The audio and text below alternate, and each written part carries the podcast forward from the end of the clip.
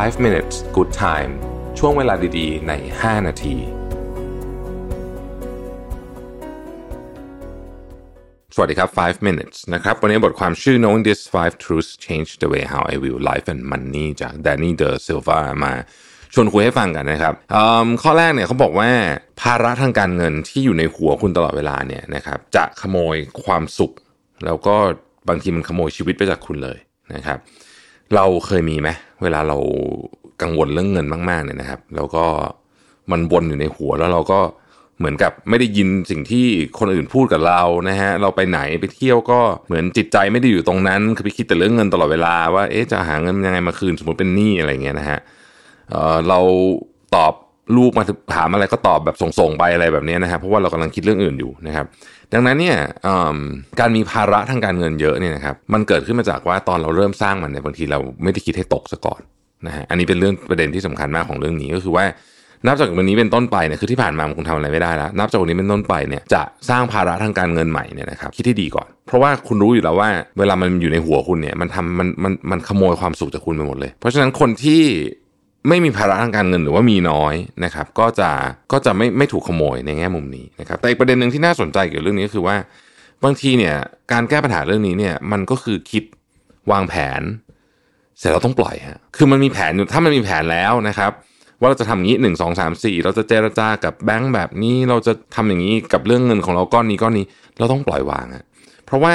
เป็นเรื่องที่ปล่อยวางยากมากที่สุด แต่ว่าอย่าลืมว่ามันก็เป็นเรื่องที่สมมติมากที่สุดอันหนึ่งเช่นกันนะฮะเพราะฉะนั้นเนี่ยจริงๆเนี่ยเราจะต้องใช้เวลาอยู่กับณโมเมนต์นี้ให้ได้นะครับสองอันนะฮะการสร้างพลังทางการเงินต้องคิดดีๆ คือมีประสบการณ์แล้วก็อย่าทำผิดซ้ำอีก ถ้าสมมติรู้สึกว่ามันหนักเกินไปเนี่ยแต่ว่าตอนที่เราเริ่มสร้างมันตอนแรกเนี่ยเราทำอะไรบางอย่างที่พาเรามาถึงจุดนี้ได้นะครับข้อที่2นะครับเขาบอกว่าไม่มีใครสนใจเลยว่า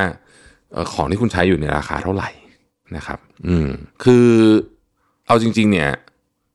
คนเราเนี่ยคิดว่าเวลาเราถือกระเป๋าแบรนด์เนมหรือว่าเราอะไรอย่างเงี้ยใช้ของแพงๆเนี่ยนะใช้นาฬิกาแพงๆหรืออะไรแบบนี้เนี่ยคนจะให้ค่าความสำคัญกับของที่เราใส่เยอะมาก ในความเป็นจริงเนี่ยต้องบอกว่าไม่ขนาดนั้นนะครับ คนไม่ได้สนใจขนาดนั้น อย่างมากที่สุดเนี่ยมันก็จะมีสิ่งที่เรียกว่า Ferrari Effect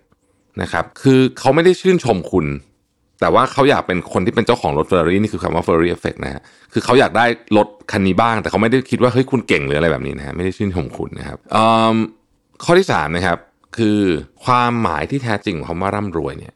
คือเวลาที่เยอะขึ้นนะครับเราเคยนึกถึงมุมนี้ไหม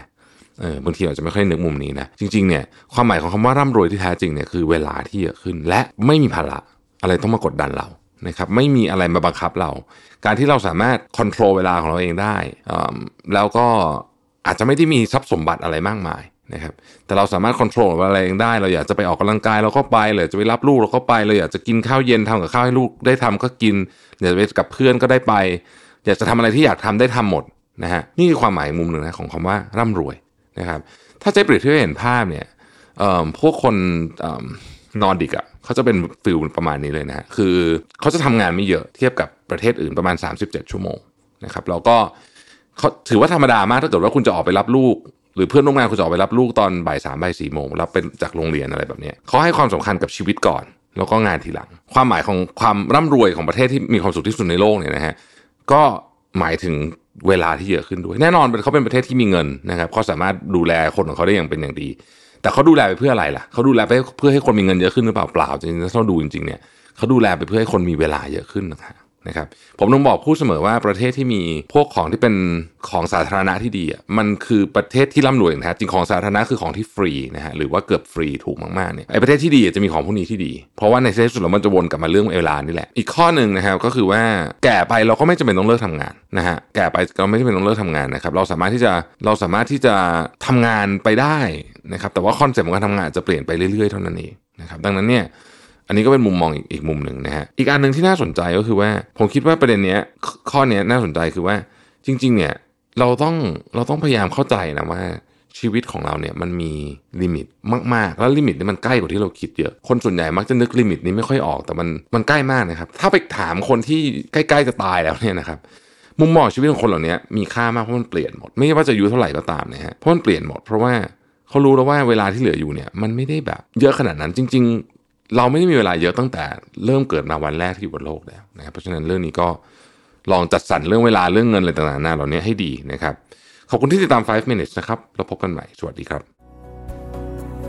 5 minutes good time ช่วงเวลาดีๆ ใน 5 นาที